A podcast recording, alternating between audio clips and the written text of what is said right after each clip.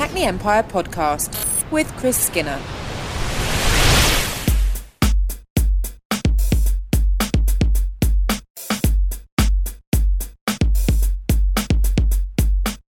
Uh, this is Chris here at the Hackney Empire for the third Hackney Empire podcast. I am joined now uh, by Paul Boyd, author, composer, uh, director. Wh- which of those is the best title that you like to claim? I think I think author gets paid the most, so let's stick with author.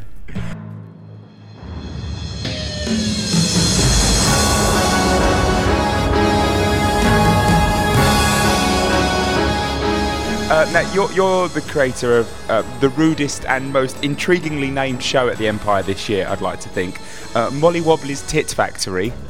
Uh, wh- what on earth is Molly Wobbly's Tit Factory all about?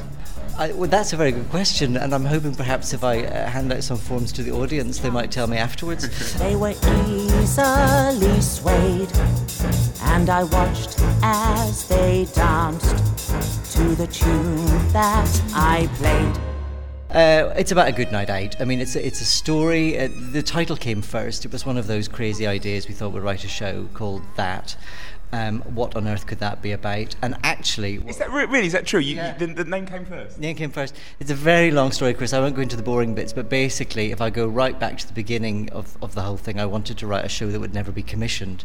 so we decided nobody's ever going to produce a show called Molly Wobbly's Tit Factory. Those were the four words that came stumbling out. So, and of course, it, it, it, the opposite has turned out to be the case, um, and it's, it's, it's done very well. So it, the challenge of writing the show then was creating a show that was as good as the title, or was it at least as much fun as the title. Um, and so we've created this, or I've created this little um, village. It's called Little Happening, where nothing happens. Um, and a stranger comes to town and opens Molly Wobbly's Tit Factory. So that's kind of his his impact on the on the on the village is is what the show's about. And it, and it, this is on Mammary Lane, am I correct? Mammary Lane is the main high street in Little Happening. Yes, of course it is. With a title like that, there had to be Mammary Lane in it. Yes. Mammary Lane. Morning, Robbie. Is, is this a, um, a a musical, a comedy with music, a musical comedy? I mean, oh, the fact that you came up with the title first suggests maybe that the comedy came first.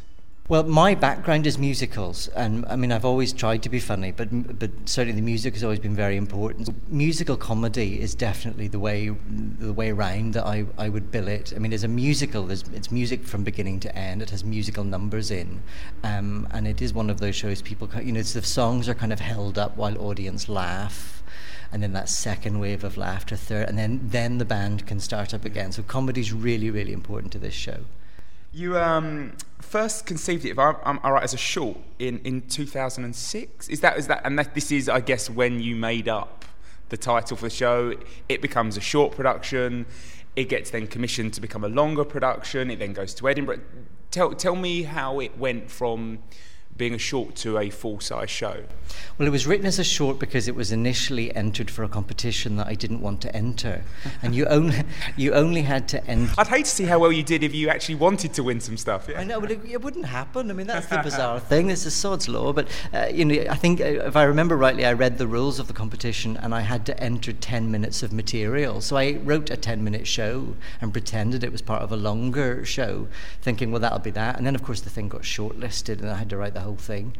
Um, uh, it was the Lyric Theatre in. I'm from Belfast originally, so the Lyric Theatre in Belfast, which is sort of the national theatre over in Northern Ireland, heard this ten-minute piece and decided that it had to be a full length show. And I said, no, it can't be. I mean, it's a 10 minute tit joke. I can't stretch that into two hours. I've done as much as I can do with it. Uh, and they were really quite insistent. And I worked with Richard Croxford, who's the artistic director of the lyric, um, very persuasive man, talked me into writing it. And we've staged it a couple of times in various guises at the lyric. Theatre Belfast since then, and then eventually at Edinburgh Fringe last year. And and it, it, I mean, from what I've read, you know, great reviews at Edinburgh. D- did you know? I, I speak to a lot of people who perform both in, in music, theatre, and comedy at Edinburgh. Uh, a show can be very different at the end to the start. Did, did this go through a kind of transformation in that run as well? It did. I mean, the, I mean, the other thing about it is, sort of every time we've staged the show, there's been a core of cast who've kind of stayed with it, and some extra cast members who are available, aren't available, have come on board. So the show always kind of uh, sort of translates from one thing into another depending on who's on board.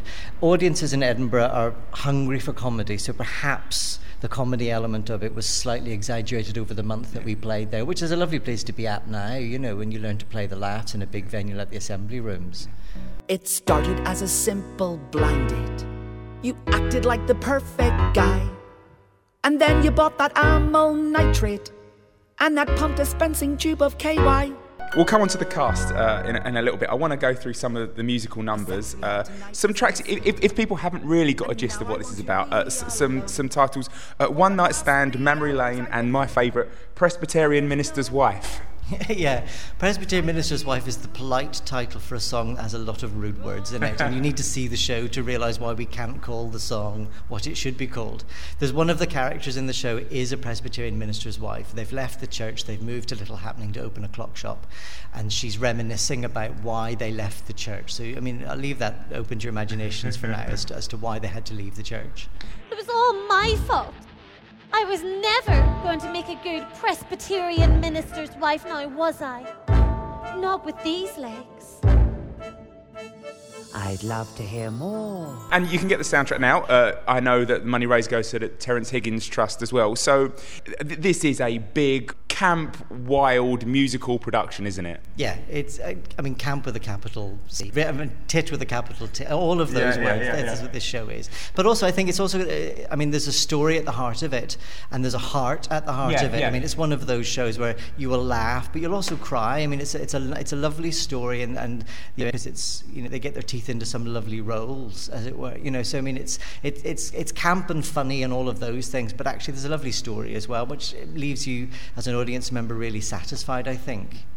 Yeah, I think I think especially when again you're taking something from ten minutes to two hours, it, it certainly needs that. You mentioned some of the actors. Uh, there are some new additions to the cast for the run at the Hackney Empire, aren't there? Yeah, we're, we're really delighted. We've got a lovely, strong uh, cast together. A nice mix of people I've worked with before and people who are new to the show. So, for example, I have um, Gary Wilmot uh, coming on board, and his wife in the show is going to be played by um, Sophie Louise Dann. Yeah. Now, Sophie Louise, obviously, very well known uh, musical theatre actress, Olivier Award nominee, um, also has appeared here at Hackney Empire, I believe, in a panto, so she's a, a, a, a good familiar face for here. Um, we also have Stephanie Fearon, and Stephanie was one of those um, Dorothys from Over the Rainbow on the telly, um, has gone on to do um, Little Shop of Horrors and shows like that, and she's a great addition to the cast. And Shona White joins us from Wicked and from recently playing Magenta on the tour of um, Rocky Horror, which is in many ways our predecessor yeah. in this show. So people like that are coming on board, mixing in with Christopher Fane and Russell Morton and Conleth Kane, who are original cast members that you hear on the CD or on the website or whatever. A really nice mix of what's kept the show strong and, and what we need to do to keep the show going in the future.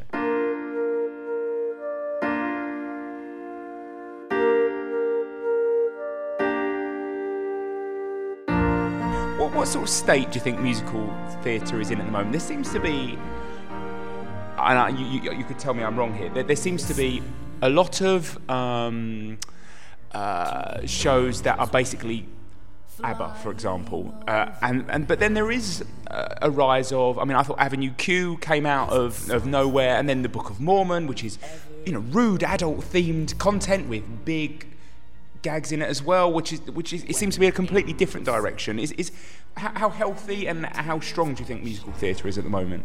I think it's quite strong at the moment. It has been stronger, but it's also been weaker. And, and uh, musical theatre is very divided at the moment. We have very safe, traditional, what we call jukebox musicals yeah. with songs that we know and love that are strung together with varying degrees of success into stories.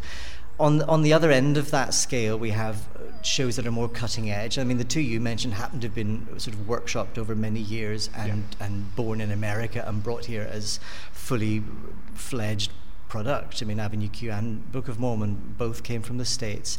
Um, I mean, something like Molly Wobbly is very, very British, and we're sort of flying the flag for the fact that we do that too. And in fact, we've done it, you know, we've done it for many years, that kind of thing. And yeah. I think that. Well, it, Molly Wobbly is almost a Monty Python esque name, isn't it? Yeah, exactly. Well, that's exactly right. I mean, if you go right back to the 60s, the 70s, I mean, if you go to see a show like, I remember going to see a sh- Spamalot, mm. you know, which is a lovely show to watch, and thinking, I done those, I, I did those jokes years ago. and then you think, oh, hold on a minute. They come from Python, who were Yeah. 20 years before me. So it's uh, you know, Molly Wobbly is part of a very long tradition of musicals. I think it has its place. I think those kind of shows have their place in London and the West End. But yeah, you're right. There's a big gulf in the middle, and I think nobody's quite sure how to fill that at the moment. Um, you're either sort of very safe coach party kind of shows, or you're kind of cutting edge shows. So be interesting to see how that develops. Yeah, yeah absolutely. Um, well, I, I can't wait for the show. Um, tickets are on sale uh, now. Uh, go to the Hackney Empire website, uh, which is probably, if you're listening to this on SoundCloud, the link immediately below where you're looking uh, right now, or you listen to it on the Hackney Empire website, in which case this whole sentence has been redundant. Uh, Paul, thank you so much uh, for your time. I, I can't wait to see the show. So, uh, Paul, thank you for your time. No problem. See you there.